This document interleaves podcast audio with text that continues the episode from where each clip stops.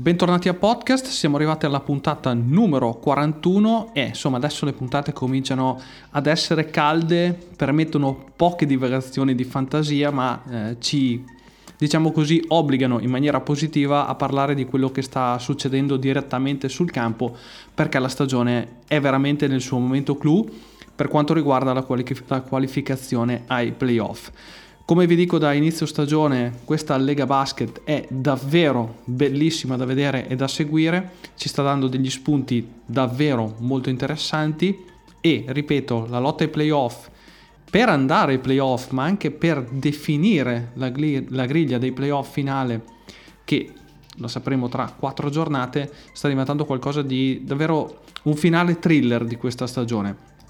Sicuramente all'alba di quella che è stata quest'annata 2020-2021, con tutti i problemi legati al Covid tutte le problematiche anche economiche delle società, io personalmente credevo che eh, sul campo ci fossero dei divari molto grandi. In realtà la classifica è molto corta, è divisa come vi dicevo nella puntata scorsa in due tronconi, ma è molto corta. Infatti se noi andiamo a vedere, Adesso analizzeremo ovviamente le partite che sono state giocate ieri e analizzeremo un po' più nel, nello specifico l'ultimo periodo delle squadre. Però se andiamo a vedere quello che è successo ieri, ripeto, l'unica che si è estromessa, diciamo così, da tutto è l'Acqua San Bernardo Cantù che ieri ha perso in maniera rocambolesca in casa, ma lo vedremo dopo con Trento ed è a quota 14 punti ormai a 6 lunghezze da quella che potrebbe essere una qualificazione playoff e con 4 giornate che mancano alla fine sembra veramente difficile. Attenzione che Cantù in questo momento è anche a 4 punti dalla salvezza perché Reggio Emilia ieri ha vinto ed è a quota 18 punti al 14 posto e insomma Cantù sembra non a sorpresa ma mh, mm, era tra quelle che pensavo potessero retrocedere ed è lì appunto in, zona, in piena zona retrocessione. Ma vediamo a quello che è successo nell'ultima giornata di gioco. Nell'ultima giornata di gioco mi sembra un'espressione um, tipo anni 70, però è venuta così e ormai la teniamo. Sabato sera si è partiti subito con un match importante a livello playoff perché Pesaro era in un momento non facilissimo della propria stagione, infatti erano anche trapelate delle critiche all'interno proprio dell'ambiente Pesaro, eh, de- degli scontenti, qualcuno sembrava dicesse che la squadra si era un po' spenta, ci fosse qualche problema all'interno del, dello spogliatoio. Io ecco queste notizie le prendo sempre un po' con le pinze, ma quello che era oggettivamente vero era che Pesaro dopo aver fatto una buonissima prima parte di stagione era in difficoltà perché arrivava da 5 sconfitte consecutive. Non era in difficoltà come all'inizio di stagione invece la Fortitudo perché dopo la sconfitta nel derby aveva avuto una buona prestazione contro Brescia la settimana scorsa ed aveva vinto mettendosi addirittura all'ottavo posto quindi ultima classific- classificata per i playoff. E se andiamo a vedere la stagione della Fortitudo sarebbe stato qualcosa di incredibile. Non che ora la Fortitudo sia fuori dai giochi assolutamente perché rimane sempre a due punti dalla zona playoff però Pesaro è andata a vincere a Bologna, ha giocato un ottimo primo tempo, eh, sottolineo che questa è una partita fondamentale per Pesaro. Mm, ha giocato un ottimo primo tempo, chiuso 56-41 i primi 20 minuti. Poi però c'è stato un piccolo blackout, anzi più che piccolo, ha segnato 23 punti nel secondo tempo, la Fortitudo è rientrata ed è andata a un possesso probabilmente da pareggiare la gara o addirittura vincerla perché se quel passaggio di Baldasso fosse arrivato a Banks in angolo sicuramente il numero uno della Fortitudo avrebbe sparato, tentato la tripla del, della possibile vittoria. C'è da dire che però questa Fortitudo continua a non avere un, non avere un filo conduttore, non ha, non ha delle rotazioni certe, non, se voi guardate le partite, io ne guardo molte, in generale non solo della Fortitudo, eh, non sembra avere un, un allenatore adesso non voglio essere troppo rigido, però non sembra avere un condottiero che sappia bene qual è la rotta da tenere della squadra. Ci sono dei, dei giocatori che giocano tanto una partita, poco quella successiva. Eh, Baldasso non si capisce come viene impiegato, anche se Baldasso comunque è stato colpevole di due errori, secondo me, nel finale della partita con Pesaro, davvero, davvero sanguinosi. Prima, eh, a 30 secondi dalla sirena finale, non ha preso un tiro da tre punti, che era da prendere, ha fatto due finte, poi l'ha passata Banks, ok, lasciamo stare. Poi nel possesso finale ha tentato quello scarico, sei già in terzo tempo, prova, sei sotto di due, mh, mm, boh, non lo so. però questo, questo, ragazzo ha un minutaggio altalenante, Banks alterna delle, delle, prestazioni ottime come quella contro Brescia, ha prestazioni anonime come quella contro Pesaro, 12 punti, 2 su 7 da 3 punti, a volte si stranea un po' dal gioco, ha un atteggiamento in campo che sinceramente non mi piace, e la Fortitudo stavolta ha pagato. Fantinelli dopo l'inizio di stagione straordinario è tornato a essere Fantinelli, 4 punti in 27 minuti, 6 assist, quello è, secondo me, lo dico dall'inizio della stagione, io penso che Bologna il prossimo anno dovrà lavorare in quel, in quel settore. Aradori, nonostante tutte le polemiche della settimana che assolutamente non mi interessano, 16 punti la sua partita l'ha fatta, rimane una squadra che anche se dovesse qualificarsi ai playoff eh, ha fatto una stagione al di sotto delle aspettative assolutamente. Pesaro, come dicevo, vince una partita importantissima. Eh, Massenat torna un po' a essere quello che abbiamo visto prima dell'infortunio e per Pesaro è una notizia non importante di più. Filoi chiude 12 punti ma ha messo dei canestri importanti come spesso gli capita. Filipovic 16 punti in 30 minuti, insomma una squadra aveva un bisogno assoluto di questa vittoria dopo un periodo davvero davvero molto molto molto difficile. Da sottolineare però mh, che è stato ri-ingaggiato da Pesaro Pole Boa, ma eh, ieri due minuti, anzi due punti in un minuto. Insomma, non, non, sinceramente non so, o forse mi sono perso se sia fatto male o altro, ho, ho cercato qualche notizia a riguardo, ma non mi sembra ci sia nulla. Ehm, non lo so, due minuti, insomma, non so quello che sia successo.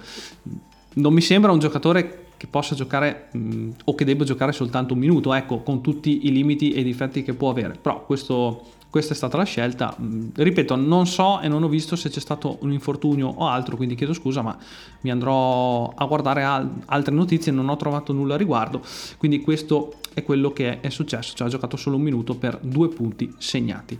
Altra bellissima partita, anzi bellissima partita perché mm, Pesaro Fortitudo non è stata proprio bella bella, mm, intensa sì, lottata sì, ma bella insomma. Una partita invece molto bella con due squadre che giocano un basket offensivo davvero stupendo è stata quella di mezzogiorno tra Sassari e Treviso. Treviso io penso che sia una squadra da applausi, con la, con la vittoria di ieri ha centrato eh, i playoff e tra l'altro raggiunge Sassari a quota 28 punti, anche se, anche se Sassari ha due partite in meno che deve recuperare. Eh, Treviso sta giocando benissimo, 6 vittorie consecutive, ho scritto su, su Twitter chiocciola Matteo Corradi 10 che credo e penso che sia la squadra più in forma del momento in Serie A. Da sottolineare la crescita di Cristian Mekoulo che nelle ultime 5 partite sta viaggiando a 13 punti di media ma sta diventando davvero una presenza molto importante nel pitturato di Treviso e sta diventando un giocatore eccellente, un giocatore che è cresciuto eh, al college a Texans AM e poi a Tennessee State, giocatore che l'anno scorso ha militato ad Orzi Nuovi, quindi diciamo che ha fatto un bel salto, ha fatto dei bei salti nella sua carriera, eh, Orzi Nuovi in LNP e quest'anno sta diventando un fattore per Treviso davvero e mi fa piacere vedere la crescita di questi giocatori che partono piano, si devono adattare, ma nell'ultima parte di stagione sta giocando veramente bene. Sokolowski devo, devo nominarlo ancora perché nelle ultime 5 sta viaggiando a 20.8 punti di media e sarebbe insieme a un altro giocatore che nomineremo dopo il miglior marcatore della Serie A. Eh, una nota di colore, eh, ieri eh, la partita era mh, molto tirata, Treviso era più 3 a 1 minuto e 30 dalla fine, dalla sirena finale del quarto quarto e il, il commento della partita è stato eh, Treviso inizia a giocare col cronometro. Ecco, a un minuto e 30 dalla fine con tre punti di vantaggio contro Sassari che gioca benissimo in attacco come te, cioè Treviso, insomma iniziare a giocare col cronometro mi sembra un po' sbagliato. Treviso l'ha fatto, infatti ha, ha preso due tiri inguardabili, poi forse si è resa conto che non era la tattica giusta e ha ripreso a giocare il proprio basket e l'ha portata a casa. Dicevo 28 punti come Sassari, che perde questa partita. Sassari è comunque, mm, io credo, una contender, deve recuperare due partite. Ieri ha, mh, mm, ha perso su un campo comunque difficile, però diciamo che la stagione di Sassari, nonostante io credo sia una contender, è molto discontinua. Vedremo se con questi due recuperi riuscirà addirittura a passare Venezia, che è davanti per due punti a quota 30, però rimane una squadra che non è continua come le ultime due stagioni. Detto questo, la ritroveremo più avanti ovviamente, è una squadra dal talento impressionante. E un'altra nota curiosa invece per quanto riguarda Treviso è il quarto miglior offensive rating del campionato, ma rimane, rimane ancora la peggior difesa per efficienza, peggior defensive rating della Serie A. Nonostante questo, è sesta, quota 28 punti, già qualificata ai playoff. Io credo che ai playoff questo dato sarà difficile da nascondere, quello difensivo per Treviso rimane comunque una stagione d'applausi per una squadra che sicuramente è partita con l'obiettivo playoff, ma essere agli stessi punti di Sassari a quattro giornate dalla fine, io penso che sia un grande risultato, ripeto, nonostante questa statistica difensiva. Ieri, tra l'altro, credo che passando un'altra partita, cioè Reggio Emilia contro Varese, credo che sia stata la prima volta in cui si è vista veramente la mano del nuovo allenatore sulla, squadra, sulla pallacanestro reggiana, cioè la squadra ieri ha giocato come una squadra di Attilio Caia, ha tirato 37 volte da 3 punti e ha messo 22 triple col 59.5%. Ecco, con questi numeri è difficile battere il proprio avversario. Ieri mh, offensivamente Reggio Emilia, nonostante sia il peggior attacco del campionato per efficienza, ha giocato una partita veramente molto molto solida si sono cominciate a vedere i movimenti e le, mm, diciamo così, le indicazioni di Kaya. Non è facile perché è summetato da poche partite, quindi ci, ci vorrà del tempo ancora. Ce n'è poco, perché comunque Reggio Emilia, anche se staccando di, di 4 punti Cantù, si è un po' messo in una zona tranquilla, ma io pensavo inizio stagione che questa squadra potesse puntare ai playoff e credo che un pensierino ce lo stiano comunque facendo. E finalmente, ripeto, si è vista eh, la mano di Kaya. Ieri ha giocato una partita pazzesca Koponen, 8 su 12 da 3 punti, 8 assist alla sirena finale, 20 di valutazione, 26 punti. È chiaro che 8 su 12 lui, 6 su 8 Candy. Eh, insomma, la squadra ha fatto 3 su 3 Justin Johnson. La squadra ha fatto una prestazione clamorosa. Difficile per Varese poter contrastare una, cosa, una, una prestazione del genere. Vabbè, che difensivamente Varese eh, non è che sia la miglior squadra del campionato. Varese che comunque era in un momento discreto della propria stagione perde male, ma eh, anche lei, mh, vista come era messa mh, qualche giornata fa, ultima insieme a Cantù, adesso è lì a quota 18 punti come Reggio Emilia, all'undicesimo posto, abbastanza tranquilla di mh, non retrocedere, credo, perché Cantù comunque, ripeto, è staccata di 4 punti con 4 partite alla fine, mi sembra abbastanza difficile che possa fare un salto di qualità, visto anche quello che si vede in campo Insomma, nonostante tutto, il campionato di Varese con una salvezza potrebbe essere definito come sufficiente. Io questa squadra all'inizio della stagione l'ho vista come la peggiore di tutta la Serie A, quindi diciamo mi ha un po' eh, contraddetto questa cosa. Eh, ritengo che per roster insieme a proprio Cantù sia ovviamente secondo me la, la, meno dotata per rimanere in Serie A, però insomma nell'ultimo periodo ho trovato un paio di vittorie che l'hanno permesso di mettersi un po' lì tranquilla nonostante la brutta, la brutta sconfitta di ieri. Per arrivare a, appunto a Cantù, Cantù ha perso in caso una partita veramente rocambolesca contro Trento, eh, è andata avanti, Cantù era avanti, sembrava in grado di poter portare a casa questa, questa partita, in realtà eh, il canestro finale di Jacory Williams, di cui parleremo tra un attimo, ha dato la vittoria a Trento. Trento con questa vittoria adesso attualmente per la classifica attuale è a quota 20 punti, quindi attualmente sarebbe ai playoff obiettivo minimo per questa squadra perché ha il roster. Aveva il roster inizialmente e ce l'ha adesso per eh, puntare ai playoff.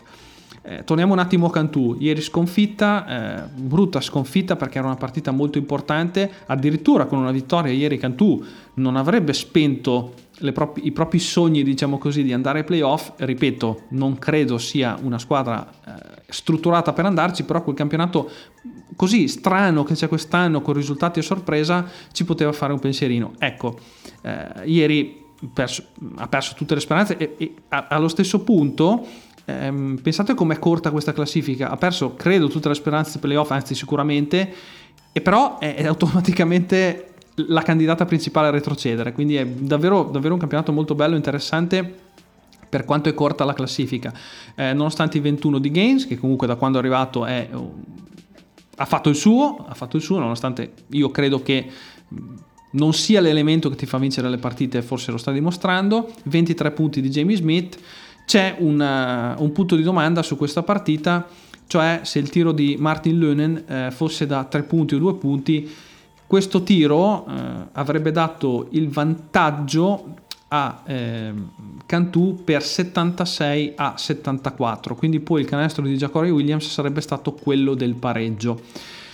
Allora, io sono andato a vedere in, uh, a replay, ho fatto uno zoom, ho guardato anche e letto gruppi di tifosi di Cantù che hanno messo degli screenshot interessanti. Io vi dico la mia, ragazzi, io penso che quel tiro fosse da due io penso che il piedone di Lönen con la punta fosse sul, sulla riga del tiro da tre punti.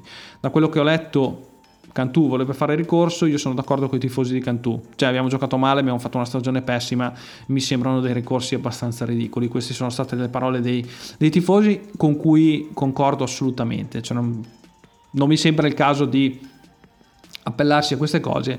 Stessa cosa vale per la Fortitudo con la storia di, eh, la storia di Justin Robinson. Insomma, vabbè, io non, queste cose non le commento nemmeno. Avete perso sul campo, basta, è finita lì.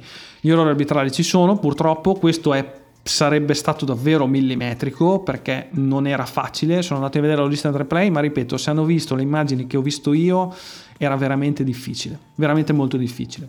Fatto sta che insomma questo, questo ricorso lascia un po' diciamo così, il tempo che trova. Torniamo invece a Trento. Trento, come dicevo, vittoria fondamentale, c'è da dire che è guidata in questo periodo da un Jacori Williams che è davvero devastante. 28 punti anche ieri con 14 rimbalzi e una stoppata, 3 assist.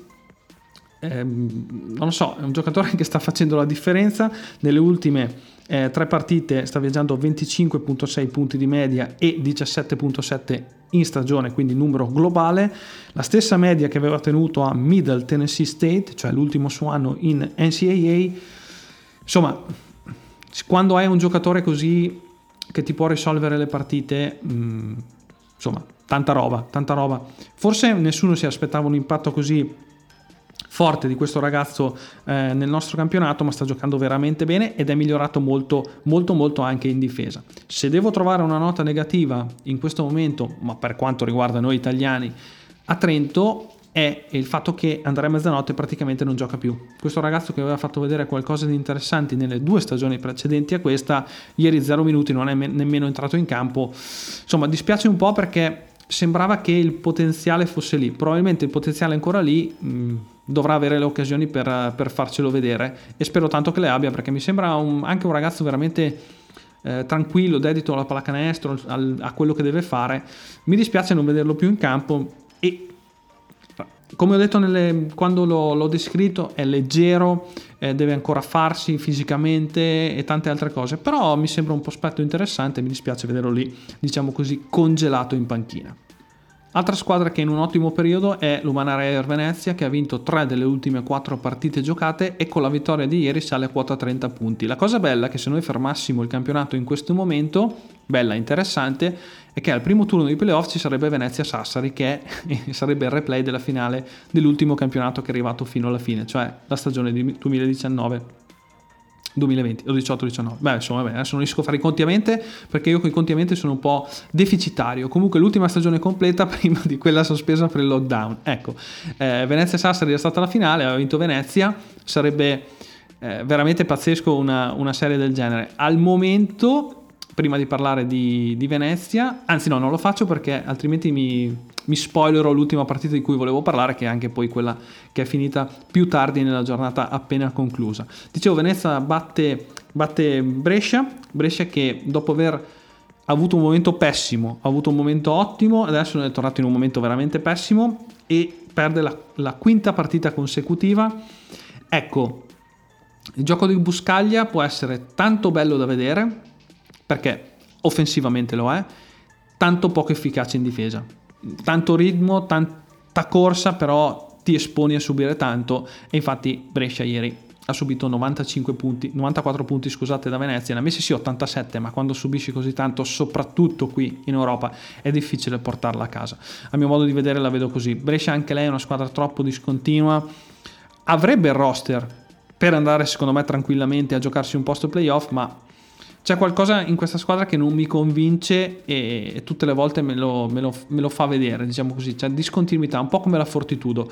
Avrebbe potuto fare molto di più anche perché credo che il roster di Brescia sia leggermente più di qualità rispetto a quello di, della Fortitudo.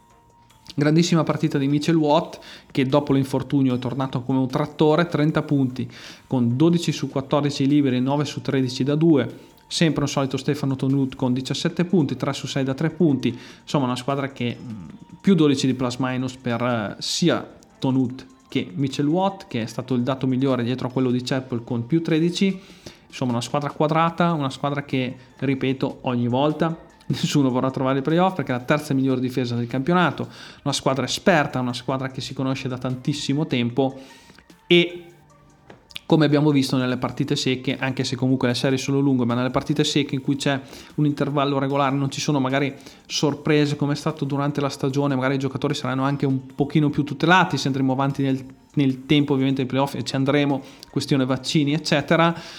Insomma, Venezia è da prendere con le pinze assolutamente il playoff e io la metto sempre tra le contender insieme all'altra che vi ho nominato prima, e cioè ehm, Sassari, nonostante sia dietro i due punti e, si, e nonostante al momento si andrebbero a scontrare eh, per un primo turno di playoff che sarebbe spettacolare. Altro complimento va a chi? Beh, alla Virtus Bologna che ieri è andata a vincere contro Trieste. Una partita Mm, anche se Bologna è tranquillissima di andare ai playoff, è una partita importante perché mh, mm, nell'ultima settimana Bologna ha giocato tre volte e giocherà anche mercoledì una partita importantissima, ma ci, arriverò tra poco, e ha vinto senza Teodosic, Bellinelli e Markovic tenuti in riposo appunto per cosa? Per gara 3 della semifinale di Eurocup contro Kazan che si giocherà mercoledì. Partita molto importante perché la serie è sull'1-1, sarebbe fondamentale per la Virtus andare in finale perché potrebbe dire, vedasi Valencia, Eurolega, la possibilità di accedere direttamente in Eurolega senza dover vincere il trofeo, anche se io mi auguro che una squadra italiana vinca assolutamente qualcosa in Europa. Dicevo, Virtus che batte Trieste in maniera abbastanza sciolta, eh, 16 punti per Adams, credo forse la migliore partita da quando è in maglia Virtus, 17 punti per Avudo Bas che quando gli si vengono dati minuti 33 vedete che dimostra il proprio valore con 4 ribalzi, 4 assist più 6 di plus minus, 23 di valutazione, la migliore per la squadra di coach Giorgiovic. Vittoria importante perché, eh, perché veniva da, da, tre partite in, una, in sette giorni. Eh, doveva tenere fuori dei giocatori perché la partita di mercoledì è importantissima per il futuro di questa squadra e quindi Insomma, applauso alla Virtus che comunque con questa vittoria va prima in classifica, ma su questo punto ci arriveremo tra un attimo perché è un altro punto molto, molto interessante. Terza sconfitta in fila invece per Trieste che sta arrivando un po' col fiato corto a questo finale di, di stagione. Fatto sta che Trieste comunque sì, è settima a quota 22 punti, ma eh, nell'ultimo periodo insomma sta avendo qualche difficoltà e se noi andiamo a vedere Pesaro che è nona con 20 punti, quindi a sole due lunghezze dal settimo posto di Trieste che potrebbe incredibilmente, per quanto visto finora, scivolare addirittura fuori dalla zona playoff. Mi dispiacerebbe perché è una squadra che ha fatto vedere delle buonissime cose. Nell'ultimo periodo sta faticando, ripeto, e attenzione al prossimo turno perché ci sarà Trento Trieste. Quindi ecco, questa è una partita da cercare con uh, col cerchiolino rosso e da guardare assolutamente. Chiudiamo il giro di quello che sta succedendo in Serie A con la partita di ieri sera, un'altra partita fondamentale, cioè Brindisi contro Milano. Milano, come sappiamo dall'inizio della stagione, fa riposare a turno dei giocatori, ma perché? Perché comunque anche lei la settimana scorsa è stata impegnata in partite fondamentali. Infatti la vittoria contro l'FS Istanbul in Eurolega per 98-75 gli permette di blindare il quarto posto. Quarto posto che gli darà la possibilità, quindi insomma eh, il quarto posto ti permette di avere un avversario un po' più abbordabile, ok? E quindi andrà a sfidare nei playoff di Eurolega, al meglio delle 5 gare, il Bayern Monaco di Andrea Trinchieri. Quindi altro incrocio interessantissimo altra cosa da seguire in questa stagione davvero eh, pazzesca. Se dovesse passare questa serie, Milano andrà alle Final Four di Eurolega che si giocheranno a Colonia dal 28 al 30 maggio. Quindi speriamo tanto che sia Bologna che Milano riescano a fare questa impresa. Già andare alle Final Four per me, per Milano, sarebbe un'impresa, visto le ultime annate in Eurolega, sarebbe un upgrade clamoroso per questa squadra che non ha bisogno di upgrade e di, di blasone a livello europeo, però viste le ultime stagioni sarebbe molto, molto importante. è molto bello da vedere. E quindi, come sappiamo, Milano comunque dei giocatori a riposo ne tiene. Ieri c'era fuori Kyle da Tome, ma allo stesso tempo attenzione perché la vittoria di Brindisi per 80-71 è arrivata senza Perkins, Thompson e Harrison e non c'era Vitucci in panchina e la guida della squadra è stata affidata a Alberto Morea tra l'altro Morea ex Stings, sapete che io abito vicinissimo a Mantova e quindi ex capo allenatore degli mm, eh, Stings di Mantova, appunto, questo è il loro nome. E quindi eh, Brindisi vince una partita difficile, vince contro una squadra clamorosa, vince grazie a um, una partita solida, una partita che comunque è stata in equilibrio fino alla fine, ma è arrivato un parziale negli ultimi minuti di Brindisi che le ha permesso di vincere, grazie a delle giocate ottime di un ottimo Derek Willis che chiude con 15 punti, solito Joshua Bostic 15 punti da quando è arrivato a Brindisi, questo è un giocatore spettacolare, ma Brindisi vince una partita importante al di là del calendario, perché io sto sentendo di tutto per questi calendari, ragazzi, però i calendari si sapevano dall'inizio e soprattutto se queste squadre stanno giocando Virtus e Milano tante partite, vuol dire che si stanno giocando qualcosa di importante, quindi ben venga, ben venga. Cioè, se le stanno giocando in maniera così competitiva, ben venga, ben venga. È vero, possono essere arrivate un pochino stanche, ma comunque anche eh, Brindisi arrivava da impegni di coppa e comunque con eh, dei, dei, giocatori assenti e giocatori molto importanti, perché Thompson e Harrison ragazzi sono giocatori importanti e soprattutto non c'era l'allenatore in panchina. Ripeto, la partita è stata vinta nel finale perché Milano non ha mai mollato grazie a un super Rodriguez ma quello che conta adesso qual è? Che la classifica cosa recita? Recita che l'Eppi Casa Brindisi è prima. Noi non vediamo una squadra diversa da Milano prima in classifica dalla prima giornata e quindi questa è una notizia. In questo momento Milano andrebbe sì, secondo posto, quindi contro Trieste, playoff, quindi un primo turno comunque agevole, ma vedere questa classifica fa effetto contando anche comunque Brindisi ha una partita in meno e ha vinto tutti e due gli scontri diretti contro Milano prima, comunque sempre a pari punti, anche se sono prima, seconda e terza, ma comunque hanno gli stessi punti, anche la Virtus Bologna, che però ha già giocato tutte le proprie partite e per quello che si è visto in campo ieri, Brindisi si è dimostrata quella che dico dall'inizio stagione, una squadra scomoda da affrontare, una squadra grossa, fisica, eh, che ti fa giocare male, che accelera, diminuisce il ritmo. Attenzione a questa squadra ai playoff. Ripeto, mia favorita, le mie favorite principali rimangono sempre Milano e Virtus ma attenzione a Venezia, attenzione, attenzione a Sassari, attenzione a Brindisi, assolutamente perché il percorso che ha fatto Brindisi in questa stagione finora è stato veramente molto solido, molto molto solido e battere due volte Milano non è una cosa in questa ultima stagione con roster che a Milano non è una cosa così scontata. Siamo arrivati alla fine anche della puntata numero 41, come, ripete, come ripeto dall'inizio di questa puntata ho con piacere dovuto parlare di cronaca e ho lasciato ultimamente le, le puntate in cui divagavo un po', eh, le ho messe lì un po' nell'angolo, ma torneranno, torneranno probabilmente alla fine della stagione in cui parleremo di, di altro, ma adesso dobbiamo concentrarci sul finale di stagione e su playoff perché già quello ci permette di parlare di, di tantissime cose. Io vi ricordo ragazzi che il podcast lo trovate ovunque, basta digitare podcast basket Serie A, quindi più semplice di così io penso che non si possa, no, anche perché parlo di Serie A, quindi basta digitare il nome del campionato che, che seguiamo e che e quest'anno ci sta facendo divertire moltissimo. Lo trovate su Spotify, iTunes, Spreaker, eh, insomma dove volete, ascoltatemi. Eh, io vi ringrazio sempre e questi ringraziamenti non sono fatti per, eh, passatemi il termine, leccare il culo, sono ringraziamenti fatti veramente sentiti perché io ripeto, io questo podcast me lo sono, me lo sono investa- inventato dal nulla e per parlare di un campionato che credo che abbia bisogno di avere una voce e lo sta dimostrando sul campo e mi sono trovato ad avere un, un seguito incredibile quindi siccome che io non sono nessuno io lo faccio puramente per, pansio, per passione sapere che c'è qualcuno che mi ascolta sempre con, con piacere è un piacere, scusate il gioco di parole, ma è veramente un grandissimo piacere e io cerco sempre di farvi avere un prodotto più, diciamo così, più buono possibile. Ecco, passatemi il termine, più, ecco, più fatto meglio possibile. Anche le puntate in cui ho cercato di fare qualcosa di diverso sono proprio incentrate su questo, cioè dare qualcosa di diverso eh, per parlare in maniera diversa di questo campionato che ha bisogno, ha bisogno, ma non, so, non solo di me, ma di tantissime altre persone per far vedere quanto è interessante. Detto ciò, ragazzi, ci sentiamo fra due settimane. Saremo ancora più vicini alla, stagione, alla fine della stagione regolare, quindi avremo una griglia eh, playoff quasi, quasi completa. E poi partiranno i playoff, e quindi lì avremo un ritmo un pochino più serrato. Grazie ancora e alla prossima. Hear that? That's the sound of a patient whose health data is protected from a cyber attack. And that. That's the sound of a financial system that's digitally secured from bad actors. Right now, there's an invisible war being fought on a digital battlefield that impacts what we do every day.